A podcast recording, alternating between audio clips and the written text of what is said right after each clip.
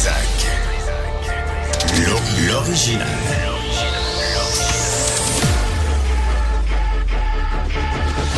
Du Trisac.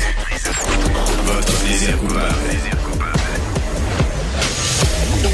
Bonjour tout le monde, bienvenue à l'émission. On est vendredi le 26 janvier 2024. Euh, Aujourd'hui, on va parler des athlètes dopés euh, et aussi et trans et euh, verdict de la Cour internationale de justice euh, envers Israël. tout ça, tout ça lancé par l'Afrique du Sud, une grande démocratie sur notre planète, l'Afrique du Sud. Ben oui, on va revenir sur la question.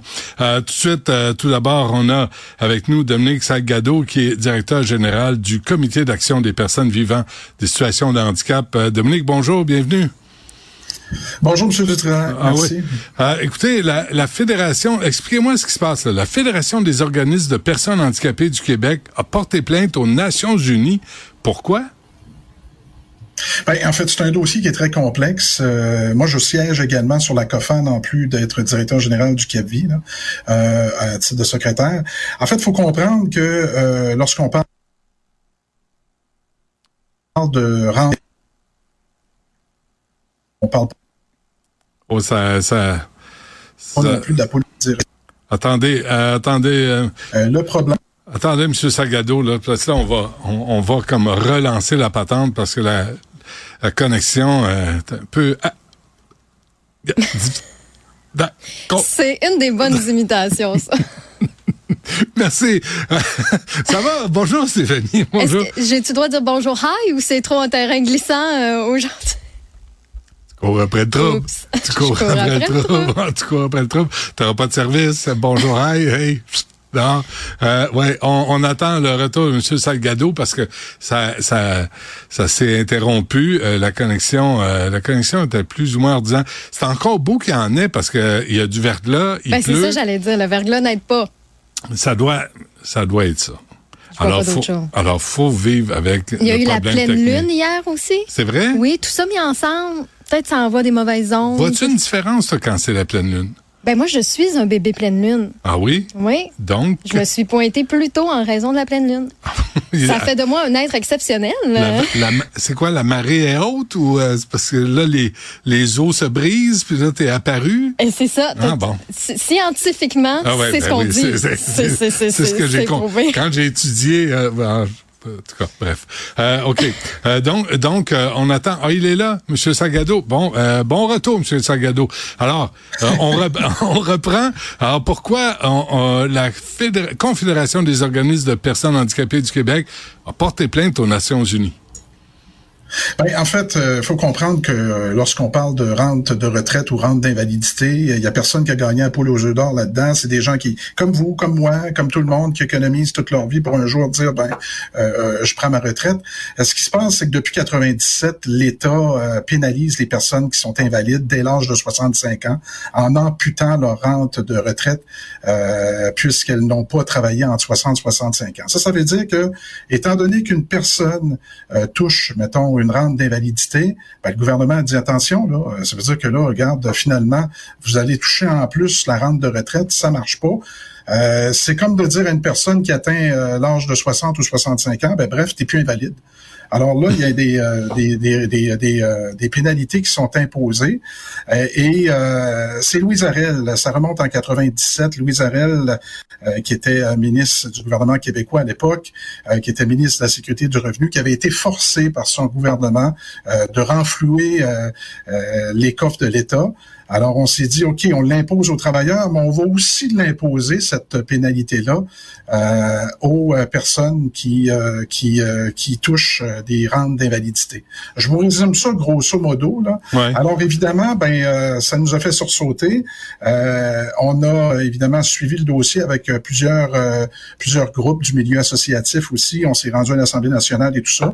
On a réussi à gagner une petite partie. Le ministre des Finances est reculé à 24% au lieu de 36 au niveau de la pénalité. Mais encore là, écoutez, il y a des gens qui... euh, vous, vous, le savez comme moi, là, il y a des gens qui ont des revenus très, très modestes, euh, des personnes vulnérables qui touchent à peu près 17 500 dollars par année, puis qui se voient euh, avec une pénalité. Donc, il y a des gens qui vont perdre et qui perdent déjà entre 300 et 500 dollars par mois. Hmm. imaginez, là, quand on dit qu'au Québec, une personne euh, touche, va prendre à peu près 50% de son budget pour payer son logement, c'est à peu près des gens comme ça. Là.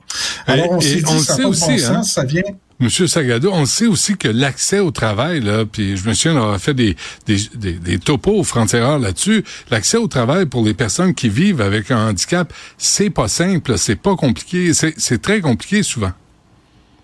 Absolument. C'est euh, oui, euh, les intégrer au travail, mais aussi les maintenir en emploi. Ouais. c'est pas tous les employeurs qui manifestent un intérêt de ce côté. Alors on s'est dit, euh, bref, ça vient, ça vient brimer les droits de la personne dans un premier temps, mais aussi la convention relative aux droits des personnes handicapées, qui avait été quand même entérinée en 2008.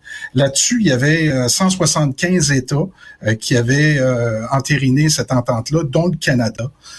et on s'est dit, ben ma foi on va complètement à l'encontre de ce qui a déjà été décidé. Le gouvernement, c'est comme si il laisse pas de place euh, aux personnes en situation de handicap. Puis on l'a vu durant la pandémie, on a été complètement ignorés. Les personnes âgées, oui, ça va, on comprend, mais il y a aussi les personnes vulnérables, les personnes en situation de handicap, on parle, qui ne doivent pas être oubliées. On parle pas de fortune, là, la rente d'invalidité, euh, c'est pas une fortune par mois. Ça peut ressembler à quoi?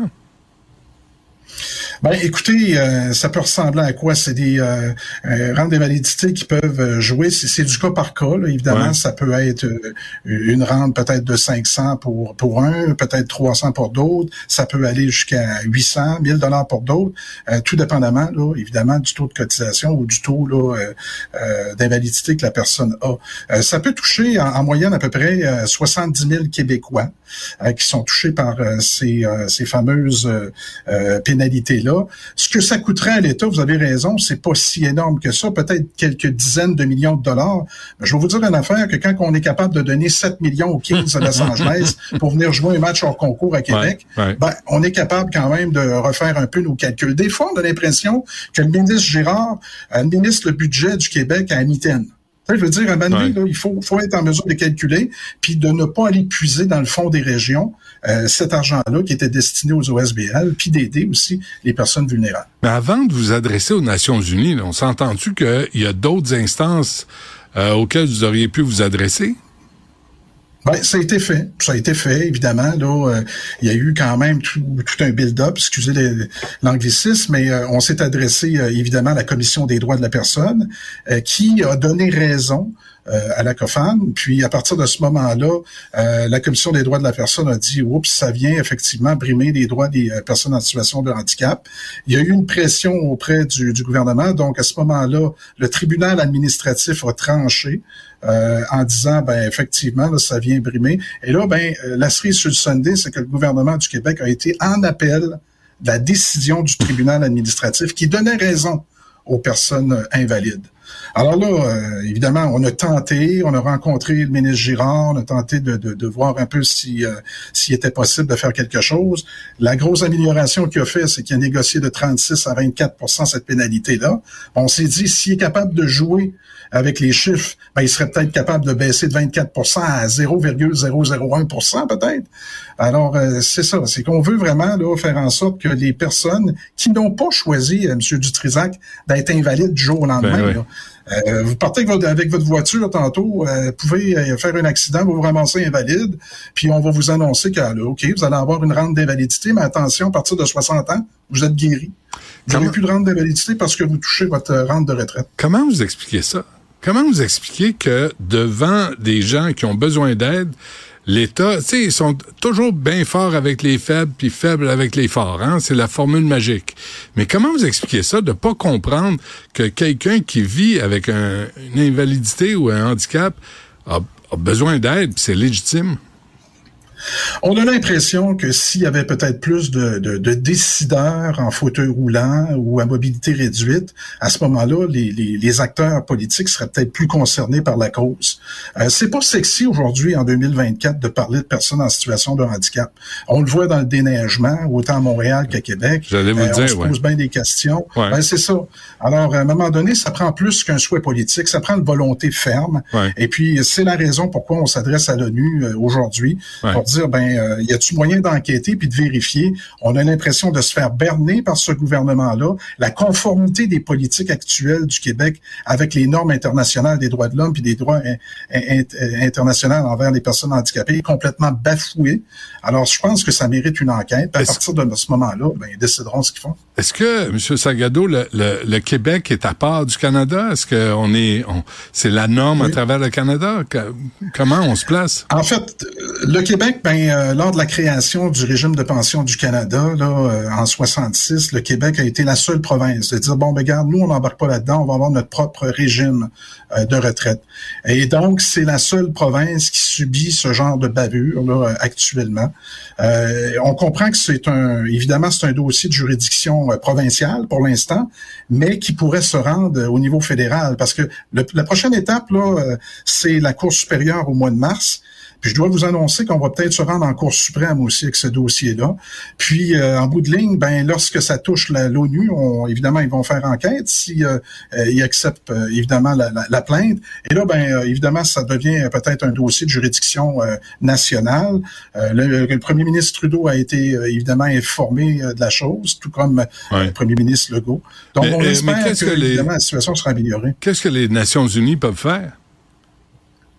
Ben, c'est de faire respecter en fait euh, euh, toute cette, euh, cette conformité de politique actuelle qui ne rime pas avec le contexte international. Là. dans non, non, mais, mais est-ce qu'ils peuvent imposer des amendes? Est-ce qu'ils peuvent mettre en prison le ministre? Est-ce qu'ils peuvent donner 10 coups de fouet parce qu'ils comprennent rien C'est quoi les mesures? Concrètement ou c'est ben, ce n'est que symbolique? Ben, il y, a, il y, a, le côté symbolique, évidemment. Je pense pas que ça fait une belle publicité pour le gouvernement du Québec, là, qui va tomber euh, bientôt en année électorale, là, dans, un premier temps. Mais deuxièmement, ben, il peut y avoir, euh, écoutez, je voudrais pas m'avancer à ce niveau-là, au niveau euh, juridique, mais il peut y avoir des, des, sanctions sérieuses envers le Canada, du moins des obligations à se conformer au traité qui a été signé en 2008 concernant cette fameuse convention relative aux droits des personnes handicapées. Quand, quand attendez-vous une réponse, une réaction de la part de l'ONU?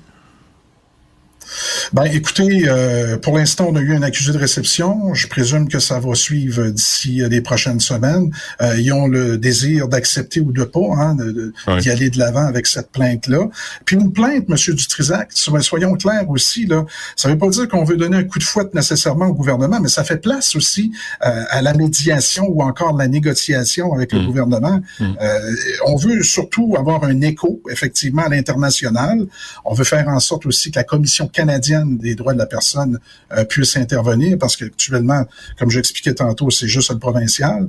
Donc, à partir de là, ben, euh, on pourrait peut-être arriver à un terrain d'entente. On veut vraiment se faire entendre pour une pour une xème fois, puis de dire, ben écoutez, là, on parle pas là de de de de, de là. Euh. alors à ce niveau-là, il faut vraiment que le, gouvernement révise un peu. De, parfois, on a l'impression de faire face à un régime totalitaire. Hein. Vous savez, il y a beaucoup beaucoup de députés, un peu trop peut-être, 80 puis souvent, on va voir l'opposition, les gens de l'opposition nous disent, ouais, vous avez une bonne idée, c'est un bon projet de loi, mais vous savez, ça va être comme un coup d'épée dans l'eau. Puis même, ça provoque aussi euh, des réactions, euh, je veux dire, au niveau de nos communautés. Des gens disent, ben écoute, euh, faut faire avec, on va attendre nos prochaines élections. Ouais. avant avant qu'on se quitte, dernière affaire, M. Salgado, là, on a parlé, moi je l'ai essayé en hiver, un fauteuil roulant sur la rue Sainte-Catherine, le trottoir. Je vais vous dire quelque chose, vous avez raison si les gens le vivaient, moi je l'ai vécu comme une heure là, pour un tournage, mais quand tu le vis au jour le jour, les trottoirs, puis quand on parle de déblayer les rues, puis l'accès, ça, euh, on s'en parlera une autre fois, là, mais vous n'êtes pas choyé non plus, hein? Non, effectivement. On est vraiment avec la haute technologie, les belles chenillettes un peu partout. Mais ce qui se passe, c'est dans la finition. Quand on arrive au coin de rue, les intersections, ben, maintenant, une personne en voiture roulant, euh, lorsqu'il y a un banc de neige, qu'est-ce qu'elle fait? Elle va retourner de bord, puis elle va dire, ben euh, magasinage, puis le médecin, ça va attendre. Ouais, on va, on va appeler Amazon, on va le faire livrer à la maison. c'est probablement ça. merci. Euh, c'est encore étonnant que le Québec se place pas au niveau du reste des provinces canadiennes euh, dans, le traitement des personnes avec une invalidité ou un handicap. C'est quand même aberrant en 2024, non? Aberrant, inacceptable, honteux, euh, tous les, les, qualificatifs sont là. C'est complètement discriminatoire. Là. On peut pas comprendre qu'en 2024, on recule au lieu d'avancer. Hum, Mais le hum. gouvernement Legault, actuellement, euh, souvent recule pour mieux avancer. Hein, Parfait. Dominique Salgado, euh, directeur général de la, du Comité d'action des personnes vivant des situations de handicap. Merci. Bonne chance. Merci beaucoup. Au revoir.